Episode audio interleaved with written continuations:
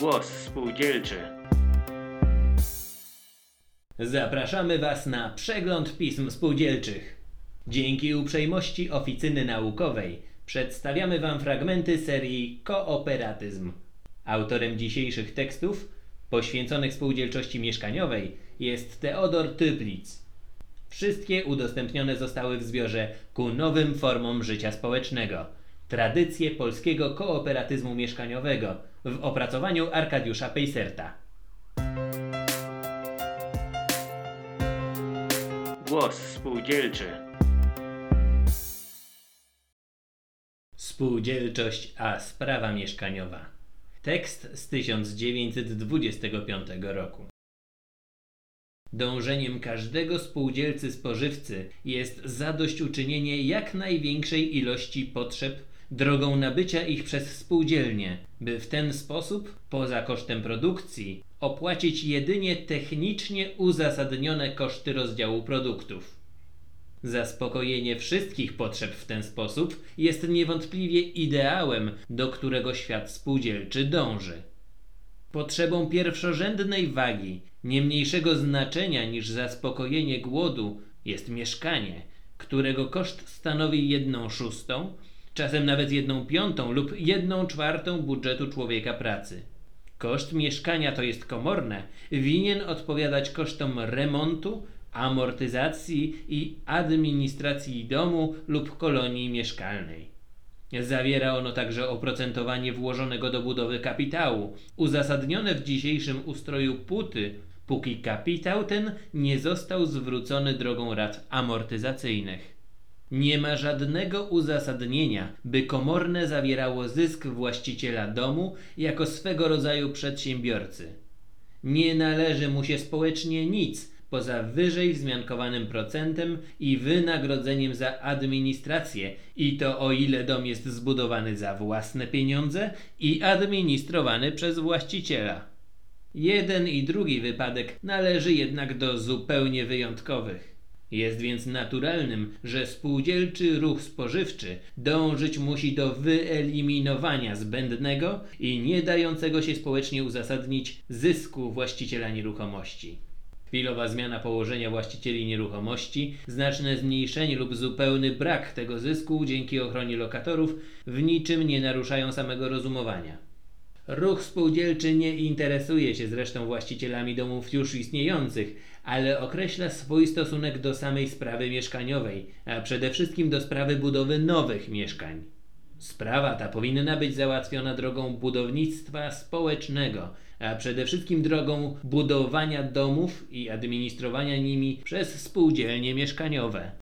Członek spółdzielni mieszkaniowej może wywrzeć wpływ na to, jakie będzie jego mieszkanie już w chwili tworzenia pierwszych szkiców budowlanych. Może on sobie wybrać dzielnicę, w której chce mieszkać, typ mieszkania, domek jednorodzinny z ogródkiem czy mieszkanie w domu zbiorowym falansterze. Gdy otrzyma mieszkanie, bierze udział w obliczeniu kosztów komornego, otrzymuje zwrot nadwyżki, o ile komorne, dzięki zrozumiałej i koniecznej ostrożności, zostanie obliczone zbyt wysoko, ma bezpośredni wpływ na administrowanie domem, znajduje pomoc w sąsiedzkich organizacjach wzajemnej pomocy. Wszystko odbywa się jawnie, pod jego kontrolą. Nikt nie może, póki spełnia wszystkie obowiązki w stosunku do spółdzielni, ani jego, ani jego dzieci z mieszkania usunąć. Każdy ideowy spółdzielca powinien należeć do spółdzielni mieszkaniowej, nawet jeśli ma mieszkanie i o jego zmianie nie myśli. Powinien, jeśli chce się przyczynić do zorganizowania świata pracy i usunięcia pasożytnictwa społecznego w każdej formie ale powinien także i w dobrze zrozumiałym interesie. Główne zagadnienia budownictwa mieszkaniowego w obecnej chwili. Fragment listu z 1927 roku. Wyliczenie głównych zagadnień budownictwa mieszkaniowego, przegląd różnych poszukiwań mających na celu uprzystępnienie mieszkania szerokim warstwom ludności doprowadzić muszą do wniosku, dla niektórych może całkowicie pesymistycznego. Nie ma dotychczas sposobu takiego bezzwłocznego potanienia budownictwa, które by umożliwiło pogodzenie sprzeczności pomiędzy niskimi zarobkami ludności pracującej, a wysokim kosztem budowy. Nie ma dziś sposobu, by koszt budowy mieszkania był oprocentowanym i amortyzowanym z tej części zarobku, którą robotnik może przeznaczyć na komorne. Nie ma tym bardziej sposobu na konieczne dla rozwoju kultury i zdrowia społecznego podniesienia stopy mieszkaniowej.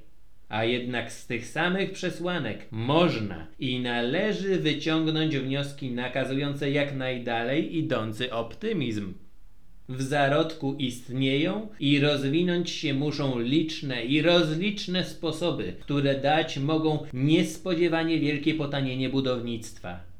Już dziś prezydent Drzewiecki, który opiera co prawda część swych obliczeń na przedłużeniu dnia roboczego i premiowym wynagrodzeniu za pracę, razem 15%, ale natomiast niewielką wagę przypisuje normalizacji, określa możliwość obniżenia kosztów domów mieszkalnych w Polsce na 53%.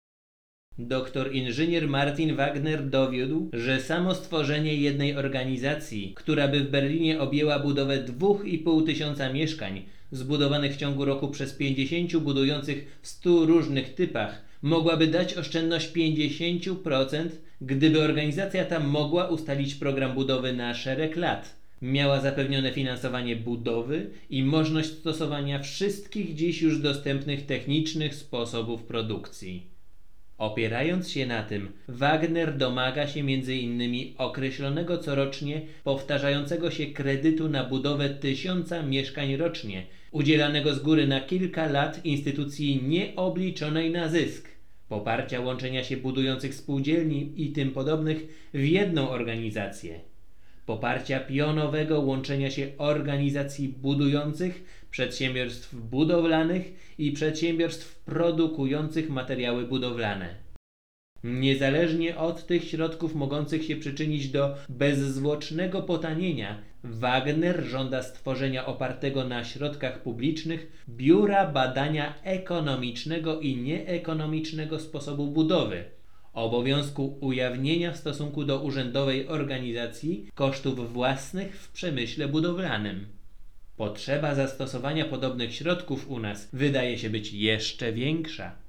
Tylko po drodze długotrwałych, świadomych i planowych wysiłków możemy osiągnąć i niewątpliwie osiągniemy pomyślnie rezultaty. Jednym z pierwszych nakazów chwili jest stworzenie organu, który by te wysiłki skoncentrował i skoordynował, który by łączył w sobie najbardziej zainteresowane w załatwieniu sprawy mieszkaniowej miasta, władze rządowe, techników i uczonych. Organ ten winien dysponować dostatecznymi środkami dla badań i mieć możliwość poparcia zorganizowanych w poszczególnych miastach prób poszczególnych sposobów budowania i nowych materiałów. Nie ulega wątpliwości, że nie możemy się oprzeć na próbach czynionych za granicą, ani czekać na ich wynik, ale nie potrzebujemy także powtarzać wielokrotnie tych samych prób. Stoimy przed koniecznością zapewnienia mieszkania wszystkim, Uświadomić sobie istnienie tej konieczności, to jednocześnie zrozumieć, iż zadaniu temu podołać musimy. Stoimy przed koniecznością zapewnienia mieszkania wszystkim.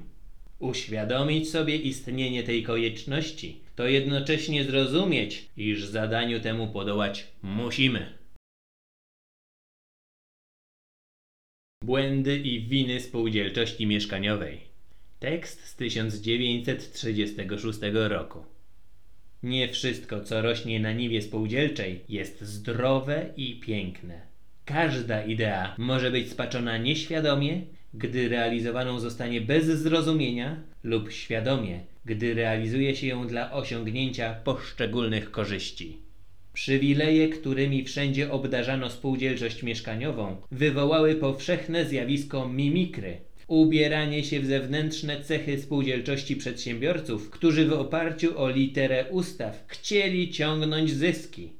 Wszędzie, więc i u nas, zaczęły po wojnie powstawać spółdzielnie mieszkaniowo-budowlane, których organizatorami byli bądź przedsiębiorcy budowlani, bądź przedsiębiorcy szczególnego rodzaju. organizatorzy spółdzielni, tworzący jedną po drugiej lub nawet jednocześnie kilka instytucji tego samego rodzaju. Oni sami kupowali place, obstalowywali plany, zawierali umowy z przedsiębiorstwami lub prowadzili budowy sposobem gospodarczym.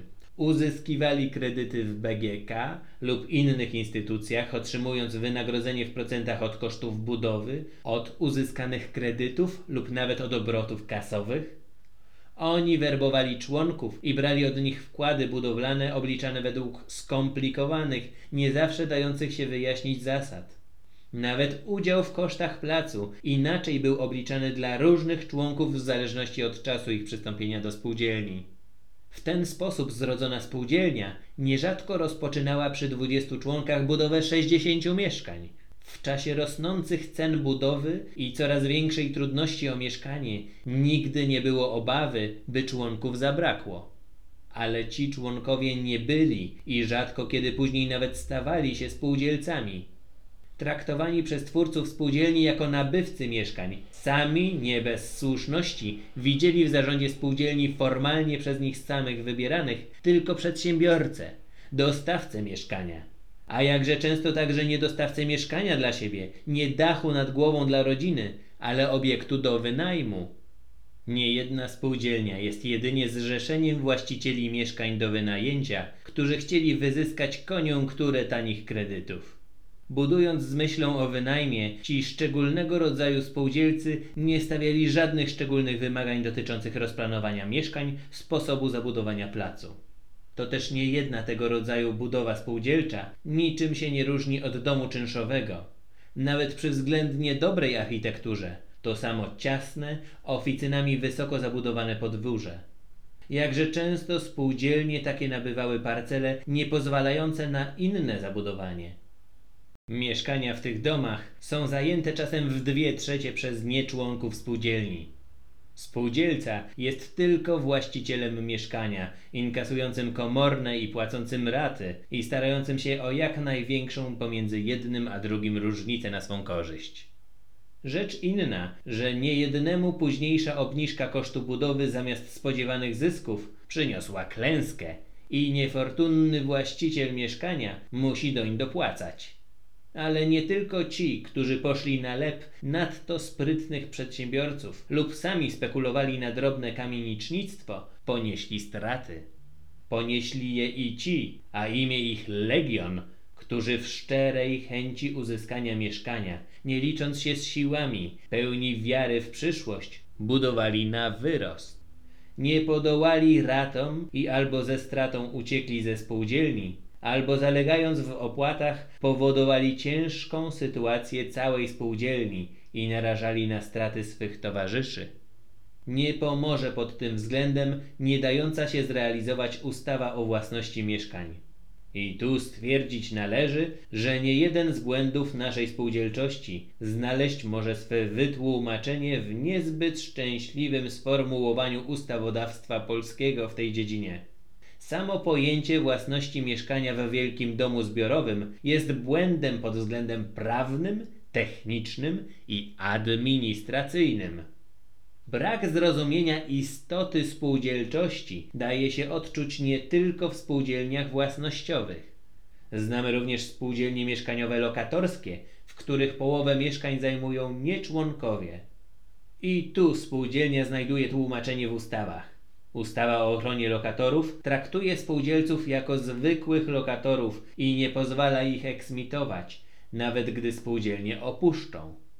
Ale i poza tym znajdujemy w spółdzielniach obdarzanie członków dawnych szczególnymi przywilejami, tworzenie grup rozmaicie traktowanych, niechęć do rozszerzania ilości członków i dalszej budowy w obawie o podniesienie komornego w starych domach, choćby istniały środki na budowę nowych ciągnienie zysków ze sprzedaży terenów przeznaczonych dla budowy w celu obniżania sobie tym sposobem komornego poniżej wszelkiej rozsądnej kalkulacji.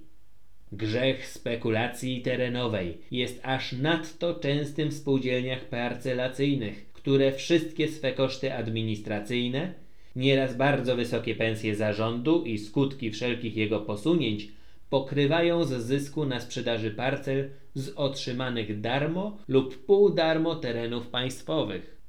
Prawodawca zlecił oddawanie terenów tylko spółdzielniom w przekonaniu, że tym sposobem przyczyni się do zapobieżenia głodowi mieszkań i do przeciwdziałania prywatnej spekulacji terenowej, do powstania zharmonizowanych, dobrze administrowanych spółdzielczych osiedli.